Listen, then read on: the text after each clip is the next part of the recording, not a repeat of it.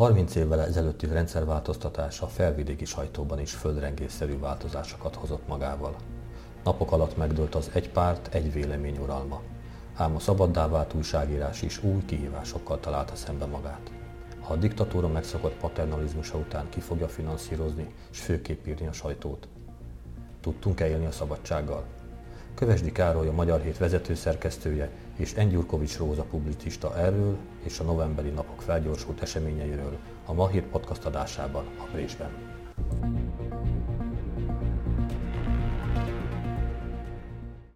Hogy ért téged 89 novembere? Felkészületlenül, felkészültem, örültél neki, netan vártad? Figyelj, meglepett? hogy engem úgy írt 89 novemberre, hát én akkor már a néhány mondatot ismertem, Uh-huh. a Tigridnek az írását is a júliusi Szvegyesztőiből, Uh-huh. ami tulajdonképpen egy forgatókönyv volt december 10-ére, az Emberi Jogok Világnapjára, hogy hogy kell elmozdítani a rendszert, és hát az már azért, ö, hogy mondjam, tudható volt, hogy előbb-utóbb Csehszlovákia is sorra kerül. Tehát az, hogy november 17-e lesz a elindítója, az ö, mondjuk meglehetősen váratlan volt, de egyértelmű volt annak alapján, amikor a Prágában a diákok elindultak a Nemzeti Sugárútra, Uh-huh.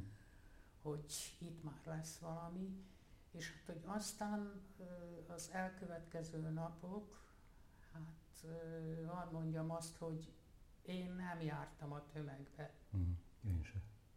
Én dolgoztam. Nekem voltak fenntartásaim, ugye, a, lehet, hogy ez egyetlen emlékező vagyok, aki vészesen ö, emléke, agyába viste és rögzítette, hogy a Grendel és magyar szavaira kórusban üvöltött tömeg egy jó része, hogy lefordítani. Uh-huh. Tehát a bizalom már Uh-huh. az akkor is olyan volt, mint De bocsáss meg, korábban. közbevágok, de ezt többen úgy mondják, hogy magyarázzák, hogy nem értették, és valahol szerették volna megérteni, hogy mit mond Lajos. Csókolom előtte úgy konferálták föl, hogy most ugyanezt el fogja mondani Lajos magyarul Ja. a magyaroknak, Aha, hogy nem ők is voltam ott. álljanak a rendszerváltók mellé. Uh-huh. Ezt tudom, mert a Mhm. édesfiammal ott a templom mellett Uh-huh. szoktunk az iskolámból bandukolni a busz megállóra, Uh-huh. tehát onnét hallottam, és hát Ja, akkor provokáltak egyértelmű. Nem, hát csak ami megmutatkozott 68-ban is, akkor is már akkora voltam, hogy fölfogtam észre azt, amikor a Dunaszerdahelyen a magyicások Uh-huh. na szlovensku po szlovenszkivel jöttek, Ja. és hát voltak olyan megmozdulások, hogy a néhai jó apám, ugye, aki a prefában volt ilyen rakodó munkás, Uh-huh. többet magával ártott annak a vonatszerelvénynek a fogadására, meg az emelő rúdjaikkal, amivel a magyicások jöttek hont foglalni. Úgyhogy voltak ott ilyen dolgok akkor is, és illúzióim nem voltak Uh-huh. tudod. És aztán arra kíváncsi voltam, hogy hova fajul az egész, és hát ö, 27-én, amikor az általános sztrájk volt, akkor a nő szerkesztőségében lapszárta volt. Uh-huh. És tekintettel arra, hogy én nem voltam rendszerváltó, többek között én csináltam a lapzártát másokkal együtt, és akkor a Zsivana kiadó vállalat sofőrje szaladgált ott, és a szlovák trikolor darabjait osztogatta, és hozta oda nekem is, és mondta, hogy tűzze ki, hisz magának örülnie kell, hogy vége van a letiltásának, és megkérdezte, hogy ma- maga, miért nem örül. És Mhm. mondtam neki, hogy azért, kedves Péter, mert az, ami most fog következni, az egyben azt jelenti, hogy az a lap, aminél most dolgozom, az megszűnik. Uh-huh. Miért mondom ezt? Nem mondtam, mert végre lesz a szocializmusnak, és kapitalizmus lesz, és ami nem éri meg, ami nem termel nyerességet, az uh-huh. el fog tűnni. Várjál, a, a, a nő akkor nem termelt nyereséget? Hát nem. Ez egy...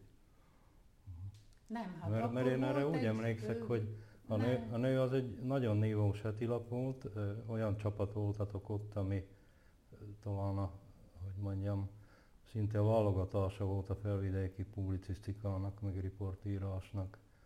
Igen, Én azt hittem, hogy a példányszám is jó volt. mindegy, és majdnem 36 ezeres példányszámban uh-huh. jelent meg akkor a nő, csak akkor a finanszírozás ugye az nem állami támogatással ment, hanem úgynevezett negatív adóval.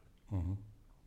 Tehát úgy lehetett kihozni nullára, hogy a kiadó vállalat ö, megkapta negatív adó visszatérítésként a költségeket. Uh-huh. Tehát a, a, a költségeknek azt a részét, ami a bevételekből nem volt fedezhető.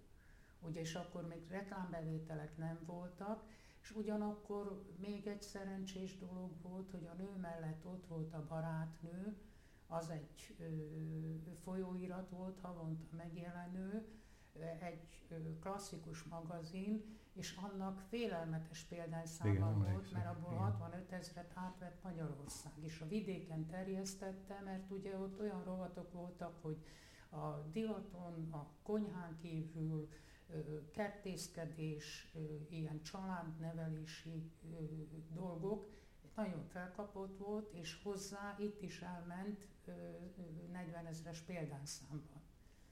Úgyhogy amikor 90-ben a Zsivena kiadóvállalat, amikor májusban eldöntötte, hogy beszünteti a nőnek a kiadását, jó hamar. Akkor, Igen. akkor a barátnőt megtartotta, mert úgy gondolta, hogy úgy marad, mert ugye ők se számoltak akkor még azzal, hogy kapitalizmus lesz, és bejönnek a, a mindenféle nyugati lapoknak a mutációi, és azt hiszem, hogy a barátnő az még két évig ment, azt a Megyeri Andrea főszerkesztette, ő vele megmaradt, és csak azután szűnt meg, amikor a magyarországi megrendelés elfogyott, meg hát itt is akkor a konkurencia lett, hogy mindenki erről a kis mocsai miénkről mondott le, mert hát a csók és könnyek, meg az özönvíz, meg igen, nem tudom, igen, kis kegyelés, nagyságos asszony, ezeket meg kellett venni. Igen, hát ezt éljük most is. Na és hát ugye akkor, akkor volt egy olyan ö, határozat, mármint hogy ilyen, ilyen törvényi lehetőség, hogy 7 hónapos felmondási idővel el lehetett ö, bocsátani az embereket, és a Zsivenna ott volt nagyvonalú, hogy olyan döntést hozott, hogy 7 hónapra a teljes fizetésre elmehetünk, ahova akarunk, vagy bevállaljuk, hogy ugyanígy a teljes fizetéssel ő még nekünk a december végéig megfinanszírozza a lapot, és akkor csináljuk. És hát nem voltunk egy nagy szerkesztőség, mert végül is egy ilyen szőröstül, bőröstül egy ilyen 11 néhány ember volt, no de 13, azt hiszem 13, 14, úgyhogy a végére ilyen 5-6 maradtunk őskor volt. Mhm. Akkor te nem, nem voltál olyan naív, mint én. Én, én örültem 89 novemberének. Figyelj, ö, bocsánat. Már csak a neveltetésemnél fogva is örültem neki, hogy vége van annak, ami odáig volt. Na, ugye rosszul fogalmaztam, sejtetted, hogy mi következik. Csak ö, nem, volt, nem voltam eufóriás, mert Igen. azt mondtam, hogy nem vagyunk rá fölkészülve, mindent magunknak kell eltartani. Na ez a kulcs szó, azt hiszem, hogy nem voltunk rá felkészülve. Nem, nem, mert próbáltunk ö, mi valamilyen úton, módon túlélni, és a Grendelági dobossal tárgyalt, aztán a Madácsban, hogy átveszi el lapot, aztán ö, én is leültem ö, dobossal beszélni róla. Én is. És a, Hát a dobosnak olyan volt az elképzelése, hogy átveszi a lapot, hogyha a zsiven adja hozzá pénzt, hogy továbbra is megjelenhessen.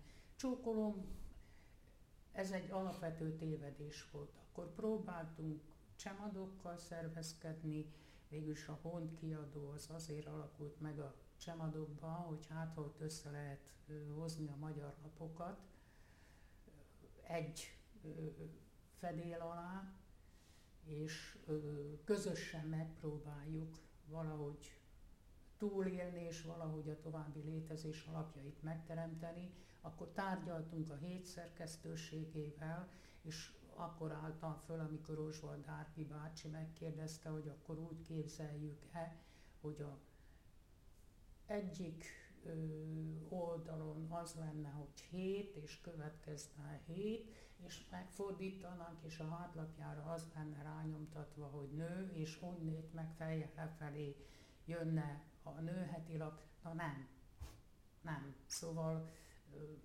hogy mondjam, gyatra volt, és azt hiszem, hogy a, nekünk a legnagyobb problémánk az volt, hogy azt mondhatom négy-öt évig még mindig mindenki, aki mérvadó volt, azt súlykolta, hogy az államnak kutya kötelesség eltartani bennünket. Na most én ott voltam elátkozott, hogy a ö, szakdolgozatomat olyan témából írtam, amikor végig kellett első köztársaság lapjait lapozgatnom. Egyrészt láttam, hogy milyen áruk volt, láttam, hogy számos volt közöttük olyan, hogy két-három szám jelent meg belőle, és hogy alapvetően azokat a lapokat is eltartották. Egyrészt ugye ott még volt egy olyan gazdaságilag nem túl erős, de tehetős réteg, tehát ö, értelmiségi is, meg, meg ö, földbirtokosok is, meg mindenféle tulajdonnal rendelkezők, akik ezt meg tudták finanszírozni. Ilyen volt az első köztársaságban a könyvkiadás is. Mert az, hogy a prágai magyar hírlap kapott valamit Maszarittól, az egy dolog. Na de az összes többi az ilyen, ilyen ö, önfinanszírozó, önfenntartó alapon ment, és könyvek is úgy jelentek meg, hogy a kiadás előtt előfizetőket gyűjtöttek rá. Ugyanaz volt a folyóiratokkal. Tehát, akkor nem volt olyan rózsás a helyzet, akkor sem, mert szoktuk emlegetni, hogy ahhoz viszonyítva, hogy milyen sajtónk volt a két világháború, az első Csehszlovák köztársaság idejében, hogy hű de csodálatos világ volt az, napilapból több volt, rengeteg lapunk volt, akkor ezek szerint ezek csak ilyen kérész életű Hát nem csak kérész életű volt, ami tovább tartott, mert a kassai balos uh-huh. lapok azok, azok jól mentek, No, de az is a tehetős réteg következtében, még nem 50 fillérért árulták a napilapokat. Azokat meg kellett venni, azokat elő kellett fizetni, és hát nem beszélve arról, hogy reklám volt bennük. Hmm. Akkor ennek van egy tanulsága, kicsit most elkalandoztunk, de akkor vigyük végig, hogy ez a felvidéki magyarság, amely a félmillió Cseteszki képes-e eltartani egy, hát nagyot mondok, sajtóstruktúra, de mondjuk egy napilapot, egy heti lapot, egy, egy, egy havi lapot, gyereklapot. Szerintem egyet-egyet képes lenne eltartani, csak ö, vállalnia kellene. Hm.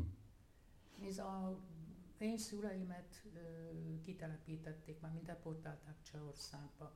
Nálunk szentírás volt a családban, öt gyerekkel volt, ö, csak apám ö, volt munkaviszonyban, tehát nem voltunk tehetősek a ö, szociba, de a magyar lapot meg kellett venni, az itteni magyar lapot, mert ők megélték azt, hogy mi az, hogyha nincs.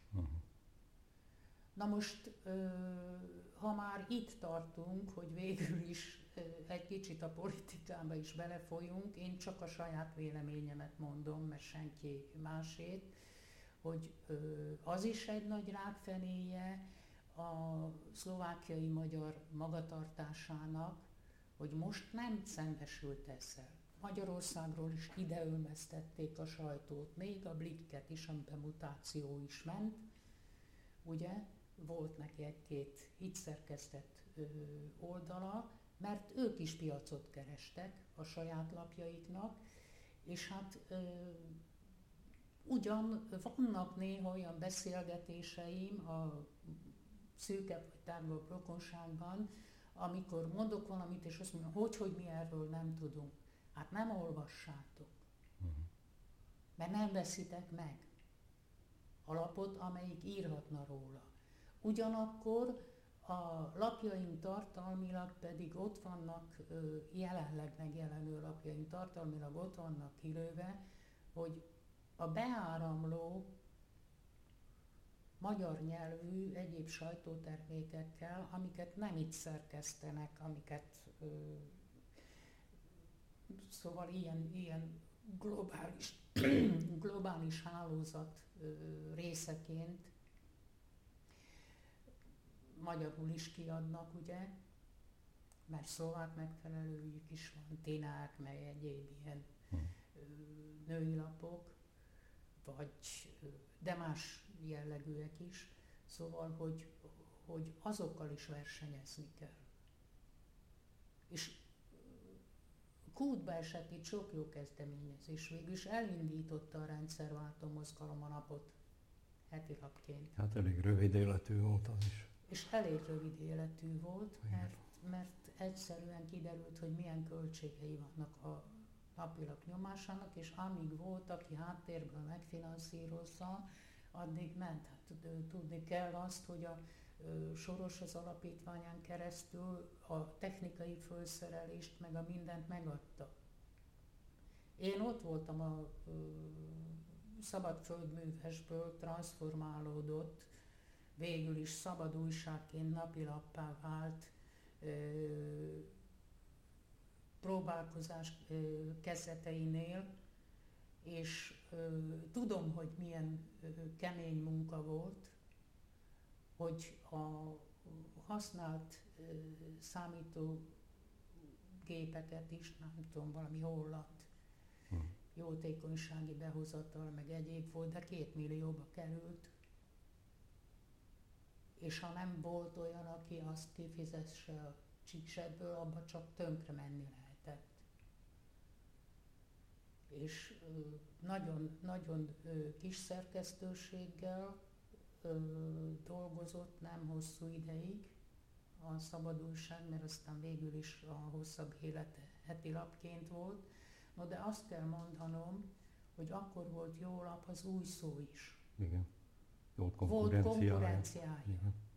Tehát amit, amit az új szó nem írt meg, mindegy, a lelkületébe hordozza mindenki a magatartást, és hát a rendszer ugyan megváltozott, a fejek azonban nem változtak meg.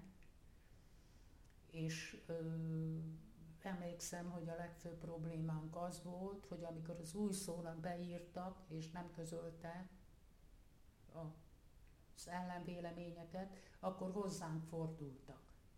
Meg rengetegen voltak, akik azért fordultak hozzánk, hogy kaphatnának-e szabad újságot. Hogy hogy nem meg lehet rendelni. Ha annyi pénzem nincs, hogy új szó is, meg ez is járjon. Hát akkor válasszál. De ö, politikusok között is volt olyan, aki azt mondta, hogy az ellenségét szem előtt tartja az ember.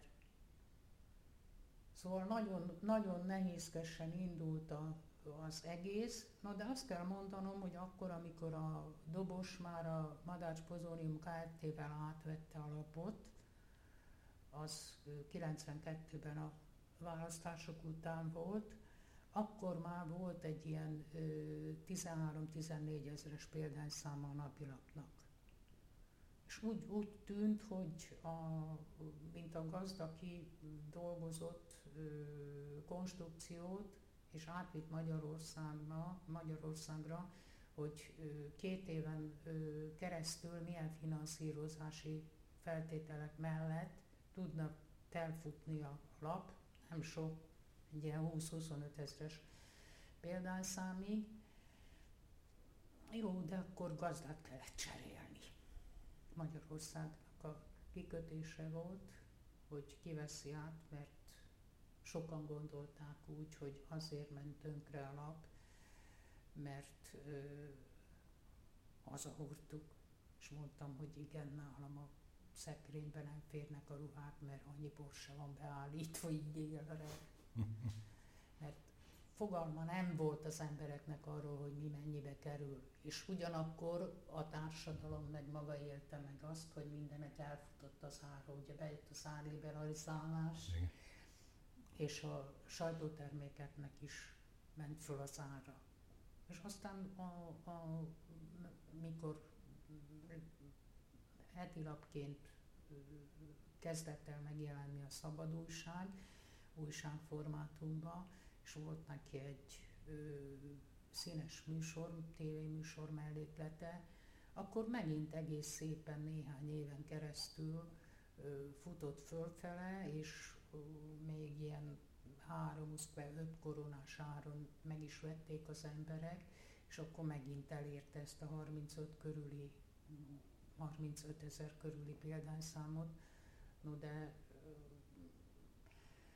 utána megint változott a rendszer, megint változott a támogatási rendszer, Magyarországról is változott a támogatási rendszer, úgyhogy nehezebb idők jöttek, és hát bejött az internet, ugye, és onnantól kezdve López de Bravo tehát olcsón lehetett lapot csinálni, Igen. meg bejött a, a járulékfizetési rendszer.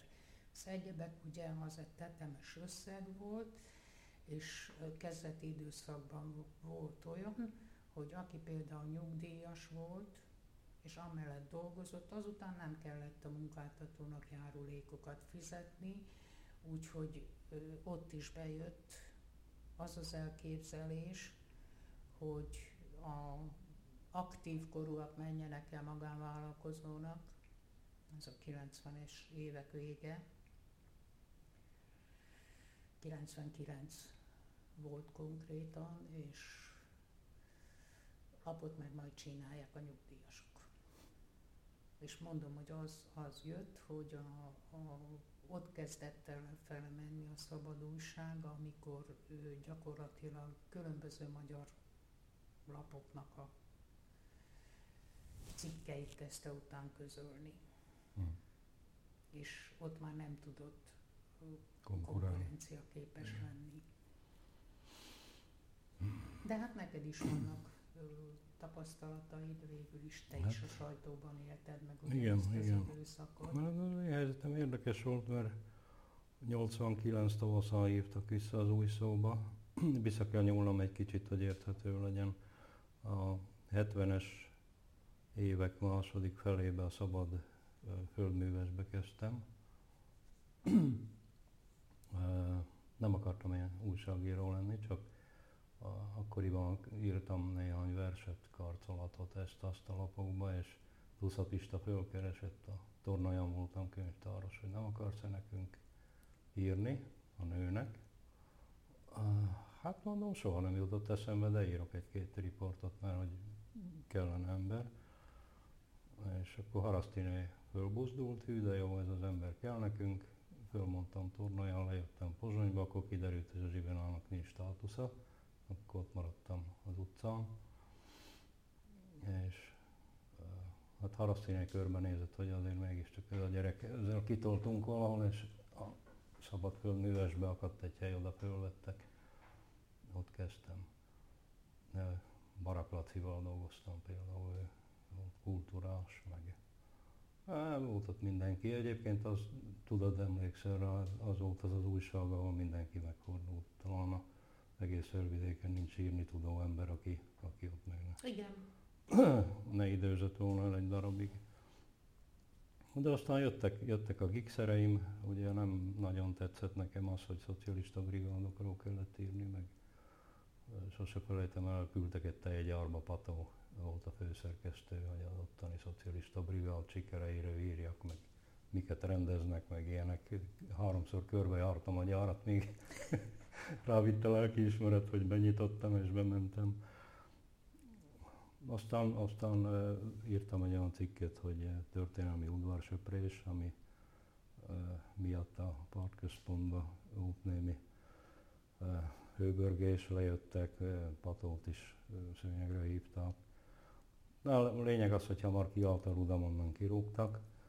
Egy kicsit voltam a csemadokba, egy-két hónapig, és akkor hívtak az új szóba.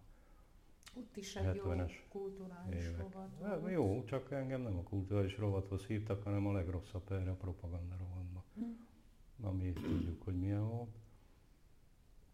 És ott, ott folytatódtak a, a görcsök. Uh, annyira, annyira vonalas volt az új szó, hogy például Sütő András könyvéről írtam egy recenziót, akkor szarka azonnal szőnyegre hívott, hogy mit képzelek én, mi közöm nekem a romániai magyar irodalomhoz, meg, meg hasonlók. Úgyhogy elég hamar kiállt a rudam, ki is, ki is rúgtak egy év után. És azt tudod, akit az új szobó menesztettek annak, vagy a parcsajtótó, annak annyi volt. Úgyhogy esélyem se volt újságírást csinálni tovább. Úgyhogy 12 év nyomdai kuli munka következett, korrektor voltam több nyomdában. Koncsoláci akkor a Récse felé, a Krasznyani nyomdában dolgozott, őt hívtam fel, hogy Laci, úgy hallom, hogy van ott hely, kerestek korrektort.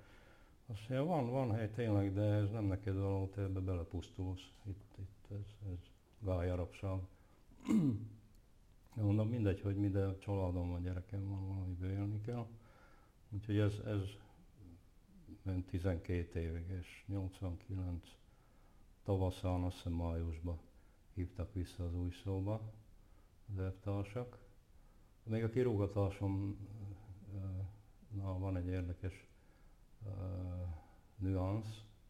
Uh, Gyökeres Gyurival voltunk riporton, jöttünk vissza, akkor még Gorki utcában volt a szerkesztőség, és Piroska néni, a portás, azt mondja, hogy Gyurika magát beengedhetem, Kövesdi Elvtárs magát nem szabad beengednem ide. Úgyhogy besengetek az épületbe, összepakolta valaki a cuccomat, és kiadta, és fel is út, le is út. És akkor azért az elég, elég húzós volt, emlékezhetsz, ha valakinek nem volt pöcsétje a személyébe, akkor az munkakerülő volt, és nem önszántamból lettem munkakerülő, hanem, hanem kivágtak elvtársak, ilyen elvtársnak nincs köztünk a helye, tudtam meg később sok évvel. Nem tudom, mert utóbb. mondjuk én nekem el kell mondani azt, hogy a, engem ettől a sorstól a Pákoz Digerti mentett meg, amikor Na. 84-es iskola balhét követően 85. februárjában megcsinálták nagy söprést, hmm. ugye akkor a, engem burzsóa nacionalistaként ki kellett volna rúgni, hmm és Pámkozdi Gerti vette át alapot, és azt mondta, hogy megtart lektornak és nyelvi szerkesztőnek. Uh-huh. Tehát ezért maradt munkám. Igen. Na szóval engem, engem így ért november Nem, az új szóba. Uh, én nagyon naív emberke voltam akkor. Uh, könnyeimmel küzdködve írtam a apám, levélapámnak színű cikkemet, sokak szerint az volt a a rendszerváltás az új szóba, vagy a szemléletváltás. Olyan, olyan zavarodott volt a helyzet, mert hát ugye a párt lapja volt, senki se tudta, hogy mi, mi jön, lemond-e a párt a sajtójáról, adja a papír tonnáit, mert ilyen Igen. vetülete is volt a dolognak.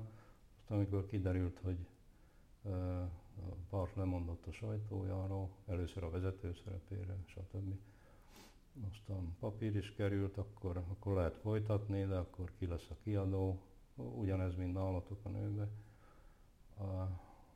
és akkoriban kezdték osztogatni a sajtót. Szigeti Laci hívott, hogy gyere a kartonba, osztjuk a sajtót. Mondom, miről beszélsz, jó ember? Hát én fél éve jöttem vissza, én, én nekem semmi gyakorlatom ebbe. És ott kezdték a VPN-esek, hogy akkor az új szó adjon két oldalt nekik, szlovákul, meg, meg ilyen ötletek jöttek ott elő. Mondtam, hogy ez nem igazán járható út, hát ez egy magyar napilap.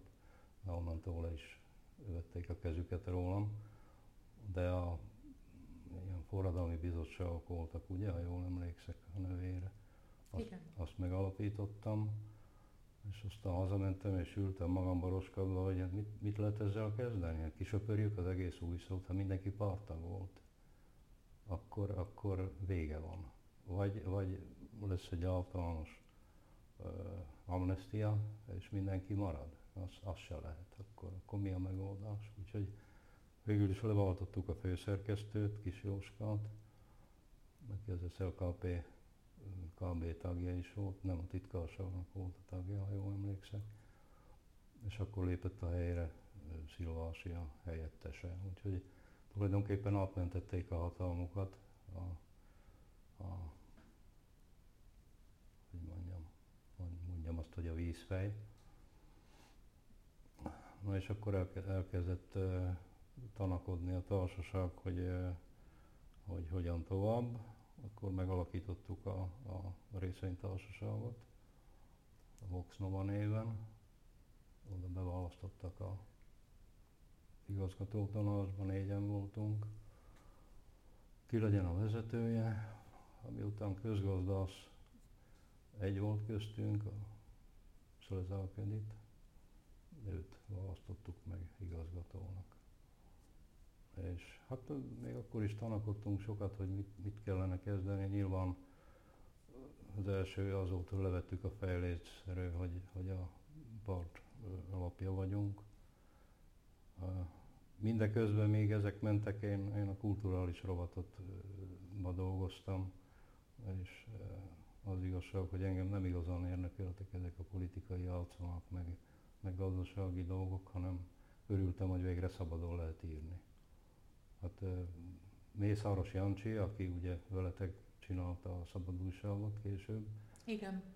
Ő volt a titkár szinte permanensen, és tépte ki a kezemből a kéziratot, és ment a nyomdalba, se, se, se cenzúra, se öncenzúra, se szerkesztés. Az egy, az egy ilyen kegyelmi állapot volt néhány hónapig. Öröm volt írni. Az ember leírt valamit, ahogy gondolta, az úgy jelent meg másnap. Csodálatos volt. De hát ez nem tartott soká, meg ugye megalapítottuk a Voxnovát, és akkor jöttek ugye a nagyokosok, hogy hát ön, ön, ön lábunkon nem tudunk megállni, de külföldi tőkekkel, és akkor jöttek a franciák, aztán jöttek a németek, aztán jött mindenki, és az új szó oda került piacra, és adták, vették mindegy zsák krumplit, és tudjuk a végkifejletet most a Penta, Penta lett a tulajdonosa, Isten éltesse innen is. E, e,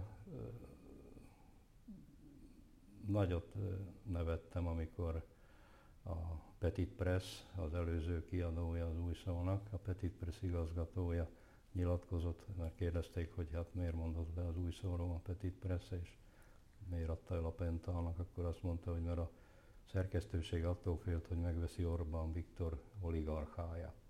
Na most ezért men... Hát nem tudom.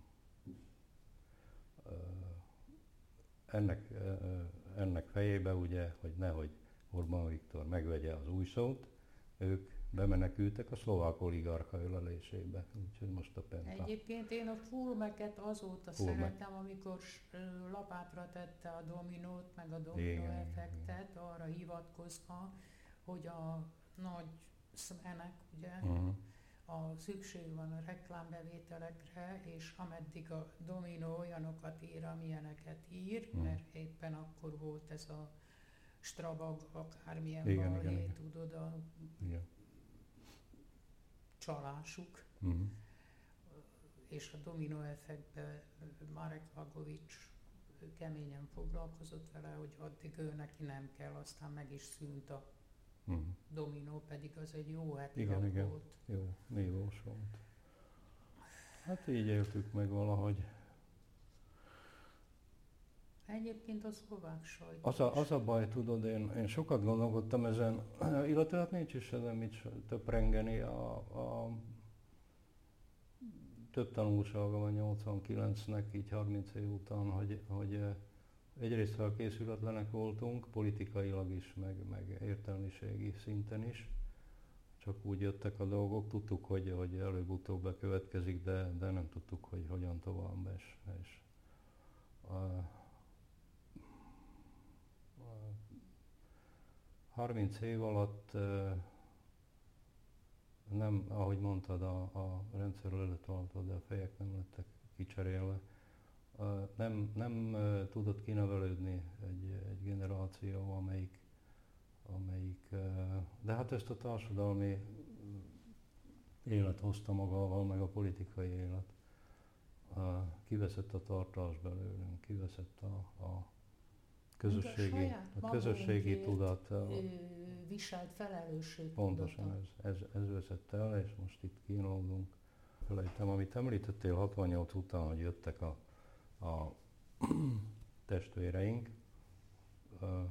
89 után ugyanezt megértük, az alsó szelibe vagy felső szelibe volt egy cirkusz, hogy megjelentek ott vagy Matica, vagy nem tudom ki, kiknek az ösztönzésére, vagy csak úgy megszokásból bizonyos atyafiak nézegették a házakat, hogy na majd melyikbe fogunk beleülni. Úgy látszik, beléjük van kódolva, hogyha valamilyen változás van, akkor az azzal jár, vagy az a természetes velejárója, hogy beleülünk a magyarokéba. Írtam erről egy riportot akkor, és tényleg, tényleg az volt, hogy 89-ben mindenki boldogan csörgette a kulcsait, Lajos kiállt a pódiumra, szövegelt, Szigeti Havelnek volt a tanácsadója, beleilleszkedtünk úgymond a társadalmi mozgásba, miközben azt se tudtuk, hogy, hogy milyen kalodát szántak nekünk, mert Hát egyébként aztán elég gyorsan kiderült. Igen, igen. Mert igen. a én édesanyám az 90 decemberében halt meg, és ősszel a halálos ágyán azért ő uh-huh amikor ébren volt, akkor szokta hallani a rádiót, és mondta, hogy úgy ment el, hogy azt mondta, hogy és mikor szavazhatunk arról, hogy hova akarunk tartozni, mhm. ha folyamatosan ez van, Igen. hogy abban a pillanatban, amikor nincs ö, fölöttük a gumibot, abban a pillanatban a magyarokat ki akarják ebrudalni innen. Szóval ez benne volt, és ugyanakkor sajnálom, ez benne van az összes törvényben, és ez Havel sem menti föl, mert a gondolt csak a kárpotlási, mármint a restitúciós Igen. törvényt, ugye? Amit megfeszülhettek a ö, magyar pártok, akkor sem kapták meg ö, azt a lehetőséget, hogy a Benes dekrétumok alá eső vagyon Igen.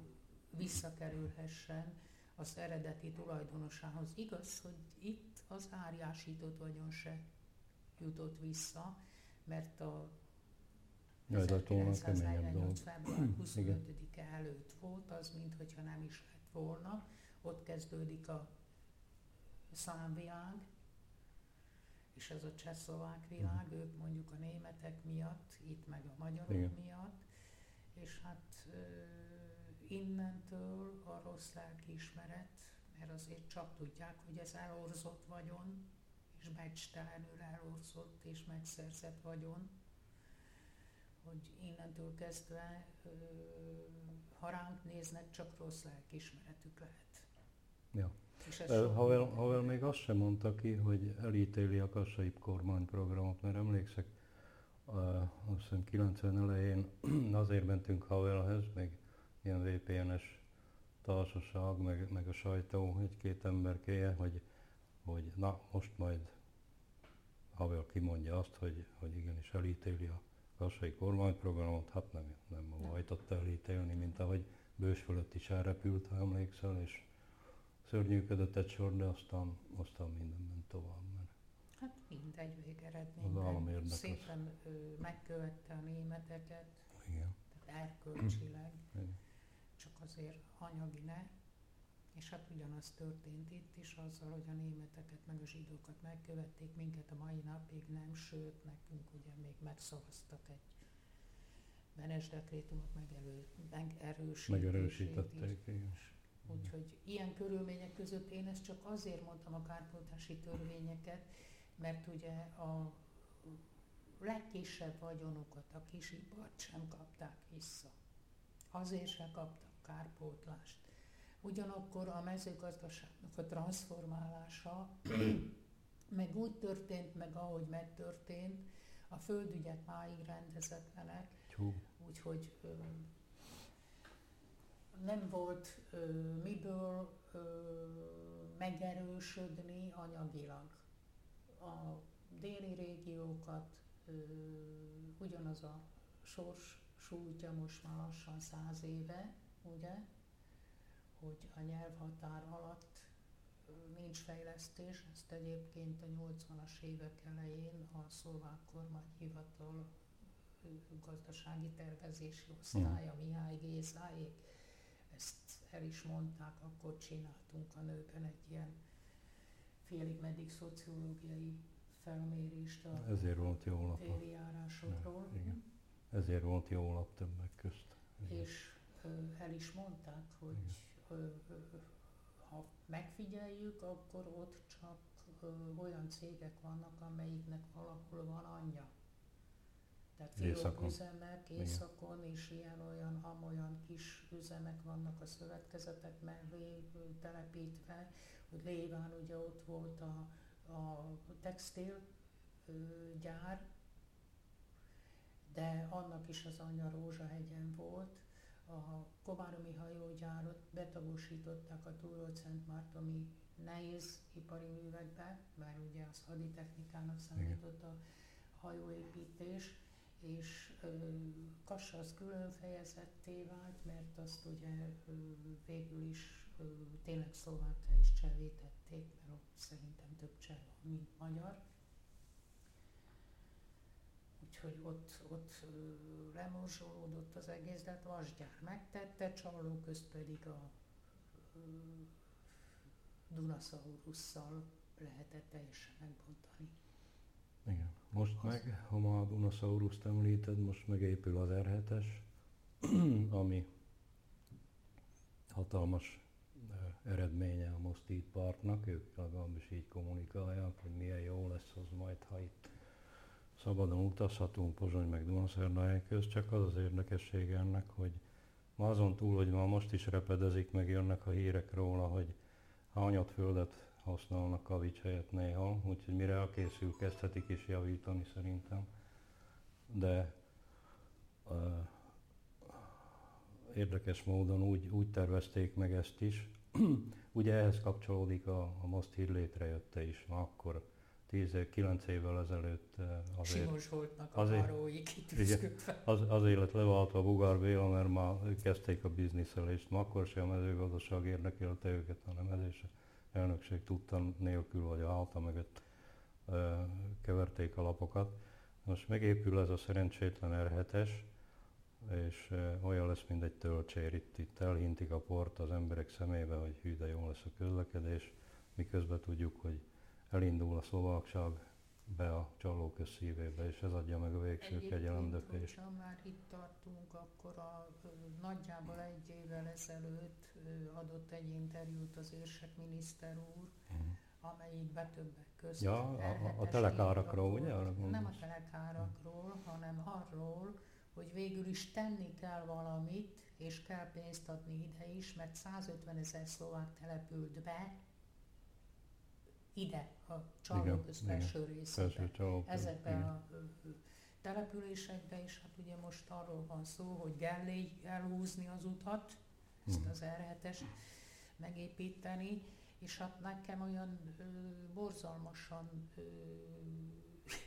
vissza tér mindig, mint egy visszatérő rím, hogy ö, volt egy Ján Stanislav ö, nevezetű szép emlékű professzorom az egyetemen, aki szlavisztika órán szívesen beszélt ö, arról, hogy a Somorja az ö, Pozsony elővárosa. Uh-huh mert ő volt az az ember többek között, aki a keresztelő bizottsághoz tagja volt.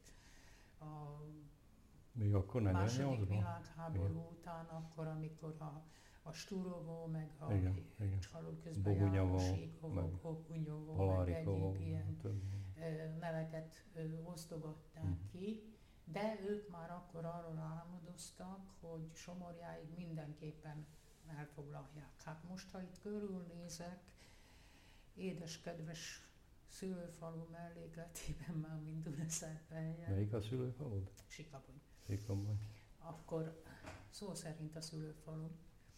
Úgyhogy a, Túl teljesítik az akkori álmokat, úgy igen, tűnik. ide is Erősen, vonulnak, igen. és valahol olyan törvényi rendszer van, hogy nem tudunk vele mit kezdeni, most már egyre nagyobb probléma ugye a önkormányzatok finanszírozása szempontjából is az, hogy betelepülnek, de állandó lakhelyet nem létesítenek, itt is vannak, meg nincsenek is, ugyanakkor követelőznek, mert a infrastruktúrát követelik, az iskolai, egészségügyi és minden ellátást követelik, az utazást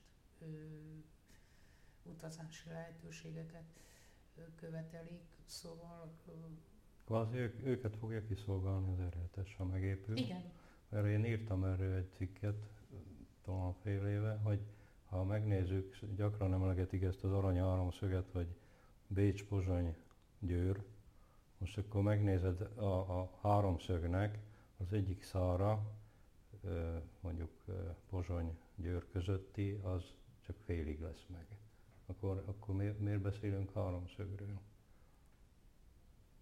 Úgyhogy teljes bőreségében látszik a szándék, hogy itt arról van szó, amit mondtam, hogy a Dunasaurus volt az első, első nagy kapavágás ebbe a műbe, a, a másik meg, a, meg az R7-es megépülése. Igen, mert hogyha az R7-essel ugye most épült tovább a híd, hogyha odaépítettek volna ki egy olyan nyomvonalat, amire el tudják vinni ezt a borzalmas teherforgalmat, ami itt körbe-körbe, amerre nézel, igen. a gyúrja falusi utakat, és északon ugye probléma az, hogy repedeznek a házak, itt nem probléma. Igen. És a hasonló dolgok, úgyhogy nem tudom, szóval érdekérvényesítés az nulla, ugye, és hát a, a magyar politizálásnak meg a privatizációnak olyan lecsapódása volt, hogy vannak tehetős embereink végül is annak idején, nem akarok mutogatni, volt földművelési miniszterünk, Igen. ugye azzal szállt be, hogy a politikában csak gazdag embereknek lenne szabad. Mert azok majd nem lopnak.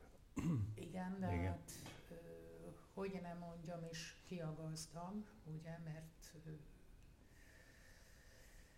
szívesen emleget oligarchákat a sajtó, de hát azt kell mondanom, hogy hol vannak az oligarchától. Ezek az emberek, ők még mindig csak építkeznek, Igen. akiket annak tartunk, és azt kell mondanom, hogy ö, lehet szidni a világi oszkárt, de sajtó szempontból ő legalább az új nőt fenntartja. Tudni illik, a rendszerváltás után a lap úgy maradhatott meg, hogyha volt reklámbevétele, és volt valahol tőke. Ja, meg felépítette a dacot is azért. Hm? Meg felépítette a dacot, a foci csapatot. Jó, én most meg egyebek, csak a sajtóra, persze, persze a sajtó tehát az alap Igen. meg tud jelenni, mert neki voltak mindenféle kísérletek Igen. rá, ugye, hogy két heti lapként, meg én nem tudom hogyan, én annak idején, amit már említettem, amikor dobossal beszéltünk a átvételéről, akkor mondtam, hogy egyébként folyóiratként, havi lapként lehetne kiadni. 90 oldalon azzal, hogy fizetett recept rovata, fizetett divat rovata és egyéb ilyenei lennének, mármint hogy reklámmal fölérő, mert különben finanszírozhatatlan volna. És na mindegy, de ez legalább van. Dobos nem, nem igazán érezte át a helyzetet, hogy... De nem lehet a személyre vetni, mert végül is nem az a nemzedék volt. Na ezért, ezért mondom, igen. Ők másba gondolkodtak. Élt, és Jó. végül is az ő nemzedékük is megtette a magáit, amit megtehetett. Persze, persze. A, magyarságért, tehát ezt senki nem fonja kétségbe, csak a másfajta szemléletet ez már nem az ő világuk. Végül is nézd meg, hogy a csamadokban voltak olyan elképzelések, hogy legyen neki ez a műsor közvetítő irodája, amiből bevétele lehet, hogy próbáljon meg valamilyen export-import tevékenységet népművészeti dolgokkal, tehát valami olyan, tehát ugyanez lett volna a könyv és lapkiadó, hogy ami ö, idővel oda fejlődhetett volna, hogy a bevételeiből a szervezetnek, mint olyannak a fenntartását ö, finanszírozhatta volna. Ezt ö, másfél éven belül elmeszették. Mert jött, jöttek azok, akik azt mondták, hogy nem, én az hülyeség, mert az államnak kutya kötelessége. Pedig akkor már kimondta az állam, mint a kormányzat is és a parlament is, hogy se a Csemadok, se a Matica nem kap működési költségeket, csak ö, ez, ez a Mecsiar kormány idején volt, ugye? Igen. No, hát Igen. ők, ők hát aztán elmeszelték csodálatosan. Ő, Igen. nyerte a választásokat, Igen. és szétfűrészelték az országot, és minden ilyet megszüntették. Igen. Úgyhogy ez, ez meg még betett, mert hát nem csak mi jártunk így, tehát nem csak a telapod, meg az én lapom járt így, Igen. mert ugyanígy járt az ifjúság lapja. Na még ez egy bővebb témakör, meg egy dolog, de itt egy, itt egy egészen, hát attól függetlenül, hogy milyen volt a rendszer, egy, egy teljes sajtóstruktúra volt. Hát igen, nem ami, sem, ami 16, szétesett 89-ben, 16 lap. Volt napilap, heti lapok, havilapok, gyereklapok. Igen, még az iskolákba eljutottak. A, a, a lapoknak voltak irodalmi rovataik, ahonnan minden gyerek ismerhette az írókat, most a kutya nem tudja, hogy ki kicsoda, egyszerűen föl, föl számolódtak alapvető dolgok, amik tehát a, ugye a még tudományos ismeretterjesztő. Még az is volt, igen. igen. Tűzoltó volt, meg ilyen maradság. Nemzeti bizottságok, meg, meg nem is tudom. egészségügyi. Egészségügyi is volt. Igen. Népegészség címen az, jelent az. meg, úgyhogy nem volt, ö, mit tudom én, egy világcsúcs, de a szlováknak a mutációja volt, és egy-egy érintett társadalmi réteget csak el tudott ja. érni. Igen. De mondom, hogy a, a ifjúsági lap is, az is nekiállt, botladozott, kínlódott, végül csak megszűnt. Most nem tudom mi van, vannak a bóca, amit Kocsi sarankalt ki, hogy van-e még más gyerek, nincs más gyereklap, ugye? Hát meg aztán vannak ilyen ö, elektronikusak, ö, időnként, tehát uh-huh. olyan van sok, mert elektronikusan barátnő is van, de aztán... Uh-huh. Na jó, az igen. Csak. A leg, legsúlyosabb uh, dolog szerintem az, hogy, hogy hát egyrészt, hogy nem nevelődött ki egy új generáció, vagy akár kettő azóta lassan, hogy a, a megfelelési kényszer valahogy ott maradt mind a politikumban, mind a sajtó területén. Ha végnézem az új szót, én 2010-ig uh, írtam oda, aztán még a vasárnapban itt ott falu riportokat, mert annak még adtam értelmét. mindig, mindig azt kereste a kiadó, hogy a, a gazda mit mond. Igen. És hol az egy volt a gazda, hol a másik, a maga ideológiától függően nagyon sokáig a Mosthíd terelgette az új szót, és amikor sok kérdés elhangzott mondjuk vidéki emberektől, hogy de hát ez a mi napilapunk, miért nem lehet ezt meg azt, hát, na felejtsétek már, hogy ez a mi napilapunk, ennek tulajdonosai vannak. Most például a Penta, de az előtt voltak valami csehek, Igen. teljesen elvesztettem a fonalat, hogy mikor ki volt a tulaj. Egyszerűen mondom, adták, vették mind a zsákkrumplit.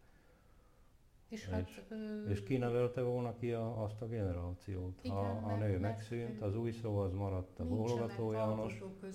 és tehát itt nem tudom. Kihal a mi generációnk, én nem tudom, hát van a... egy-két tehetséges fiatal, de... Szerkesztőségek azok, azok ö, lényege az volt, hogy ott együtt gondolkodó Szellemi műhelyek voltak, voltak igen, igen. Jó volt bemenni annak idején a hétbe, a nőbe, mondjuk a nőbe keveset fordultam elő, de a hétbe bejártam az új szó kulturális rovata. nagy tudású emberek voltak, olyan lány a nőben. Hát. Tud róla valaki ma, hogy hm? ki volt ő? Igen. Harasztine milyen karakánul ki tudott állni. Voltak neki nyilván nem, nem mindig tetszetős dolgai, de azért nagyon, nagyon keményen ki tudott állni de, a magyar ügyekért. Meg amikor, amikor a, a Indexen voltak írók, és mondta, hogy jó, kapunk majd fejmosást érte. Uh-huh. Hát ez konkrétan az apósommal is előfordult, a, a nem is tudom melyik regényét El elkezdte, neki a elkezdte közölni és leállították. Regényét. És még a Káder véleményébe is beírták annak idején, mert a hét, ő a hétbe dolgozott, ugye? Igen. És Kader véleményében ott szerepelt, hogy még azt elnéztük volna, hogy csak magyar szempontból volt hajlandó figyelni társadalmunk, szocializmusunk, stb. dolgait, de, de az a regény az az egy csúnya volt, mert ami a nőbe ö, került közlésre, még csak le nem állítottam, és többek között ezért, ezért hegedülték el a feleségemet is emiatt a Calder vélemény miatt. Hát. Tünde készült volna régész akart lenni, és, és Mityec megkapta a... Nem, ezek, ezek csodálatos dolgok voltak. De van egyáltalán értelmiségi család van. szerinted itt felvidéken, akit ne érintett volna? 68. Mert 89-et nem tudjuk 68 nélkül sem megérteni. Azt hiszem, hogy a előzmények azok szó fontosak. Nem tudom, szóval soha ilyen szempontból. Mindenki érintett, vagy ilyen, vagy olyan Persze, módon. hogy valamilyen módon mindenki érintett volt, mert végül is ha valaki, akkor, akkor a, csehszlovákiai magyar elvágyott abból a rendszerből. És hát sokakat elfűrészeltek, és sokakat elfűrészeltük úgy, hogy én megúszom mert ez meg a másik dolog, igen, igen. hogy a, az is szép volt a mentalitásunkban, a rendszerváltás 89-et követő években, hogy nem baj, ha az megszűnik, fontos az, hogy mi megmaradjunk. No, ez meg Szilvási Jóskával volt egyszer egy olyan eszmecserém, hogy és meddig Jóska. Hm. Hogy mindegy, hogy hányszor szűnt meg ö, olyan sajtótermék, amelyiknél uh-huh. dolgoztam. Tényleg, amikor a... Te semmit nem nyersz rajta. Persze. Amikor a népszabadság megszűnt Magyarországon, ugye azt tudjuk, hogy eladta a kiadója, meg, meg dobra verte, aztán elkezdtek ordítani, hogy a, volt, tehát... hogy a, persze, hogy, hogy bezeg a kormány Orbánék ki, kinyírták a népszabadságot, kutyafület, semmi közük nem volt hozzá akkor, akkor itt mindenki aláírás gyűjtött, meg tiltakozott, hogy hú, micsoda dolog ez. Amikor a szabad újság megszűnt, akkor senkinek eszébe nem jutott nem. tiltakozó aláírás gyűjtésbe fogni, hogy hát itt megszüntettek egy lapot, vagy meg, megszűnt egy lap, és több ilyen esetet lehetne említeni. Még, még azért nagyon fontos volna beszélnünk arról is a megosztottságról. Ugye itt ülünk a, a Magyar Hét egyik irodájába, a Ma Hét kiadó. Tudjuk, hogy több mint másfél éve működik. Magyarországi támogatásból tudtuk létrehozni ezt a média családot. És alig, hogy elindultunk, már kaptuk a hideget, meleget, hogy Csicska média, milyen, milyen jelzőket szoknak aggatni a liberálisok, hogy föloldható -e ez, vagy egyáltalán gondolkodnunk kell azon, hogy, hogy feloldani ezt, mert mi megosztók vagyunk, mondják ők, vagy ez egy természetes állapot, szerinted? Karcsi, ez az irítség állapota. Tudod, ez az irítség állapota, amikor uh-huh. úgy gondolkozik egy ember, hogy nekem jár, uh-huh. neked nem, és ha te kaptál, akkor, akkor te akkor gazember vagy, akkor utolsó Igen. vagy, akkor csicska vagy. Uh-huh. Nem. Szóval a közösségünkről lehet tudni, hogy még mind a mai napig a döntő hányad a konzervatív ember, különben nem lennénk. Igen. Fogyunk, rettenetesen fogyunk, a fiatal generációnk az ö, néha kiábrándító tud lenni, aki, aki már hajlandó elfogadni azt, hogy ő szlom vagy, mert olyan nincsen, ugye? Akinek tetszik az, hogy a legközelebbi népszámláláson majd lesz egy ilyen kategória, hogy ilyen kettős identitások legyen, mert én elfogadom, hogy vannak vegyes tudatúak, de na mindegy, vissza ahhoz, hogy igenis konzervatív alapjáraton a döntő hányada a itt élő magyaroknak. Na most az ő véleményüket miért kell kiírtani, és miért kellene időnap előtt kiírtani?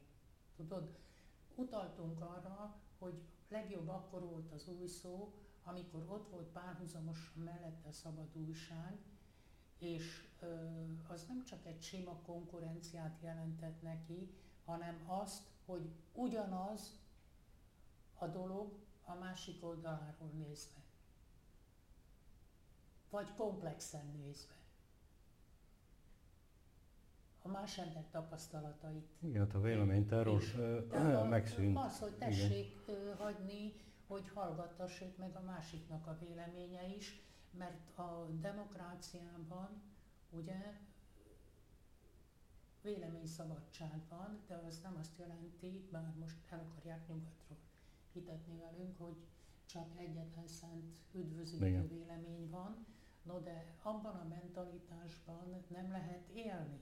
És ö, csodálatos, hogy a gyerekem lehetne, és ő írja legtöbbször rólatok, hogy Csicska média, miközben évek óta élt ö, a párt támogatásából, és mármint a, meg, meg alkalmazottja volt a pártnak, meg a párt színeiben ö, végzett. Most, most hidról beszélsz. Még most a Király Zsoltról.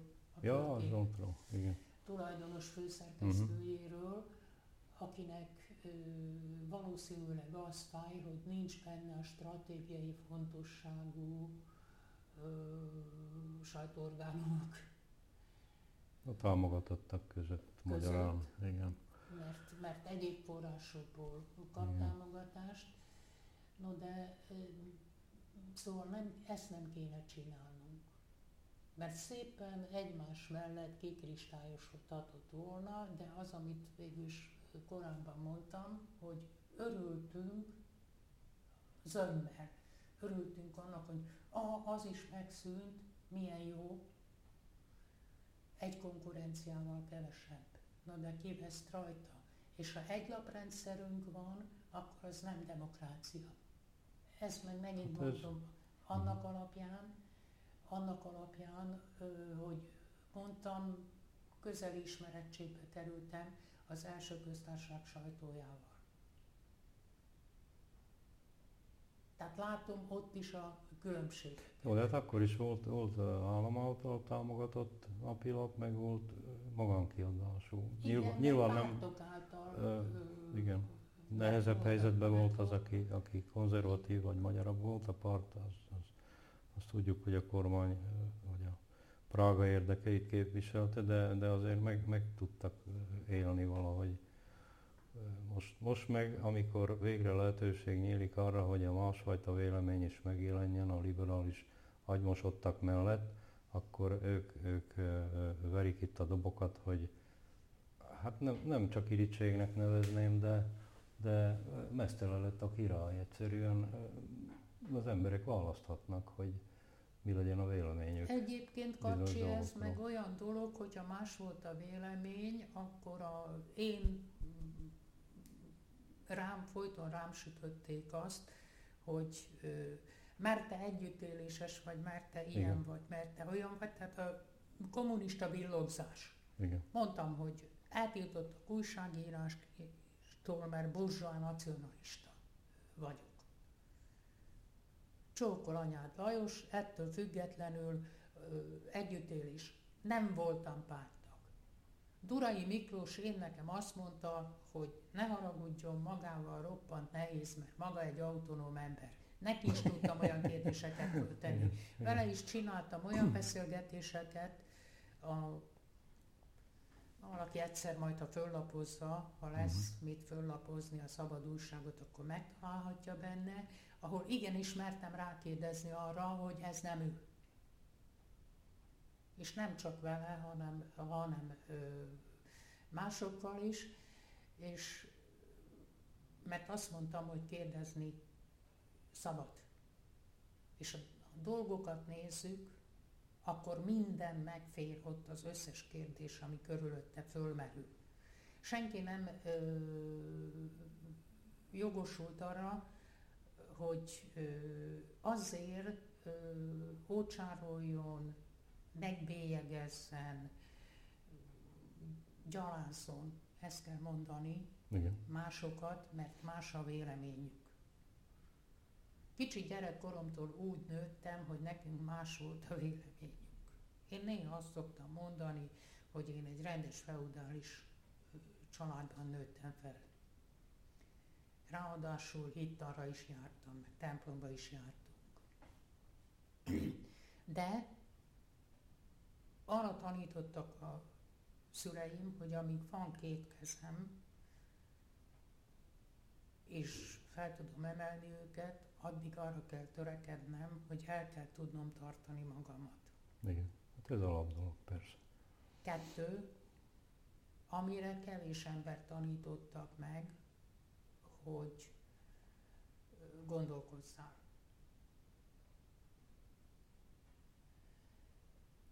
Mondanak valamit, gondold végig, és aztán tedd hozzá azt, amit te láttál, és három, azt mondták, hogy igaz ugyan, hogy körmetlen macska hiába kapaszkodik, de az is igaz, hogy a kerék forog. Egyszer fönt, egyszer lent, és ezt el kell tudni fogadni az embernek az életbe. Tehát nem sértődésnek van helye, hanem annak, hogyha olyan helyzetbe kerülsz, akkor újra kezdjél.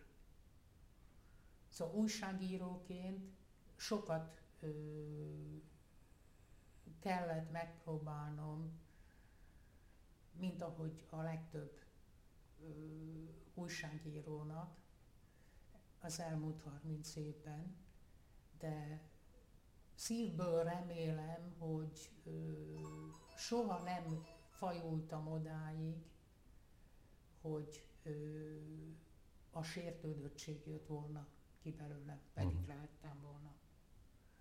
Hát ezt tapasztaljuk mi is itt. Én azt hittem, hogy ha, ha megjelenünk egy új heti lappal, akkor itt egy óriási ésség van elvidéken, hogy majd ki tudja, mekkora példáncsalmunk lesz. Hát ez nem, nem igazán tűnik e, úgy. E, egyrészt az emberek, ha, ha valamiről leszoknak, illetve ha valamit elvesznek tőlük, akkor már nagyon nehéz újra megszokni valamit. Hát a, amikor a szabad újság megszűnt, akkor, akkor ez egy hatalmas űr eh, keletkezett, és most újra, újra melegíteni ugyanazt nem lehet újra csinálni, viszont eh, leszoktatni az embereket nagyon könnyen le lehetett az olvasásban. Jó, hát ugye itt van az internet, meg a, meg a internetes portálok, sőt a fiatalok már nem is ezt olvassák, hanem mobilon nyomogatnak, meg a Facebookot bújják, és ha ott találnak egy hírt, akkor esetleg betévednek a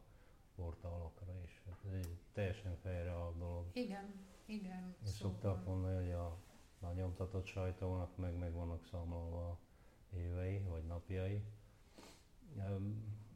Biztos, hogy sok az igazság ebbe is. Ha mondjuk azt veszem, hogy, hogy Amerikában milliós számolapok szűnnek meg, hát persze nagy ország, ugye, nem egy kategória, akkor ne csodálkozzunk azon, hogy itt, itt mindenki borúsan látja a jövőjét a nyomtatott sajtónak. Én személy szerint úgy gondolom, hogy ott van lehetősége, mondjuk egy heti lapnak, hogy konkrétan maradjak a, a Magyar Hétnél, amit szerkeztek, hogy, hogy amit nem tud ez a, nem tudnak ezek a hírgyárak, én úgy hívom a, Igen. a portálokat behozni, mert egyrészt ugye ők a hírügynökségi hírekből is találkoznak, meg, meg saját munkatársi hálózat is van, aztán ahol szerencsés a dolog, ott, ott rólunk is szólnak a hírek, de amit ezek nem tudnak behozni, azt, azt kellene erősíteni a, a nyomtatott sajtóba, hogy a háttereket, riportokat, hogy, Igen, ne, hogy ne mondjam nem a kihalt műfajokat. Nem félni a, és nem félni. a komoly riportoktól. Hát, jó, csak ehhez tudod, mi kéne? Olyan jó beszélgetések vannak időnként a Magyar Hétben, hogy öröm olvasni. Csak ez újságírók kellene. és sziporkázik. Igen, újságíró kell Amiből hozzá. Ahhoz, hogy újságíró legyen, ahhoz meg szerkesztőség kell, és műhely. Szerkesztőségi Igen. műhely, ahol az egyik ember a másiknak ö, is ö, impulzust ad. Tehát ö, onnét indultunk, hogy a 80-as évek elején milyen jó társaság volt a Duza Pistával, Gágyor Péterrel, Igen. Lánygévát is Mikola, Mikola dolgozott. Igen, szóval Jutna. fantasztikus emberek uh-huh. voltak, és ö, ugyanakkor meg ö, volt verseny is. Volt verseny, és ö, abban is volt verseny, hogy meddig mehetünk el. És az még a főnökséget is inspirálta. Uh-huh vagy legalábbis volt egy olyan ereje, hogy a főnökség nem mert nem, fölépni nem, nem, a, nem az, hogy a Én nem a főszerkesztőre gondolok, a kiadóra. A, a kiadó az, hát szóval inkább a pártközpont volt, Igen. a különböző eltársak, akik Igen.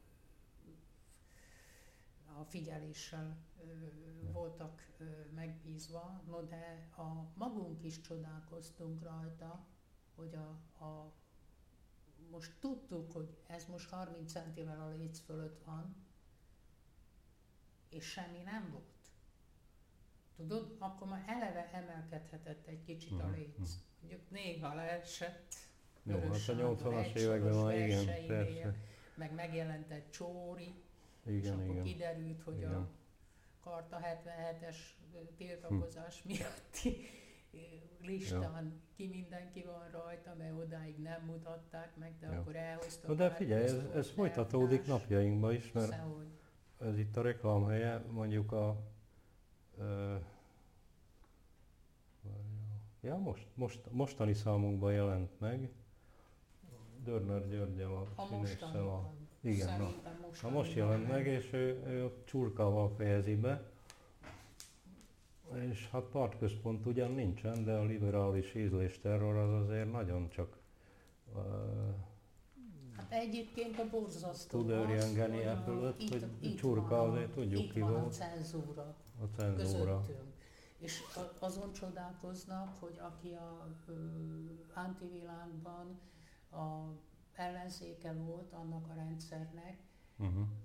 az lázad, föllázad Abból lettek a cenzorok, igen hogy meg, mi van, megint vissza akarnak uh-huh. nyomni, vissza akarnak nyomni bennünket. Igen. A... Na jó, de ezt tudod, hogy te is, hogy hogy alakult ki, amikor a, az SDS elkövette a nagy árulást, és lepaktálta az egykori államparttal, akkor ma tudtuk, hogy miről szól a mese, és ez begyűrűzött ide, és hát mi, Egyébként ez mi nem vagyunk csak autonóm. Magyarországra gondolok, hanem a, a globálisan. globál, meg Persze, persze. Európai Uniós. Hogyne, hogyne. És hát a, nem beszélve arról, hogy vannak bizonyos öreg urak, akik az alapítványaikon keresztül, meg De igen.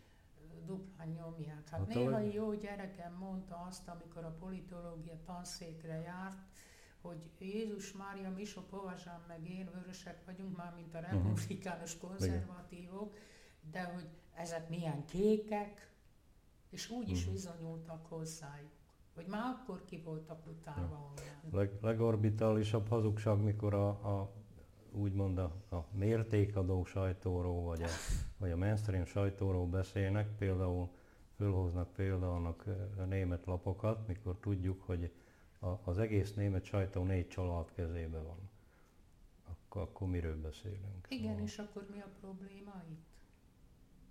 Azért mondom, hogy most ö, emlé- érintettük már ezt az oligarcházást is. Igen. Tessék már nekem egy igazi oligarchát mutatni.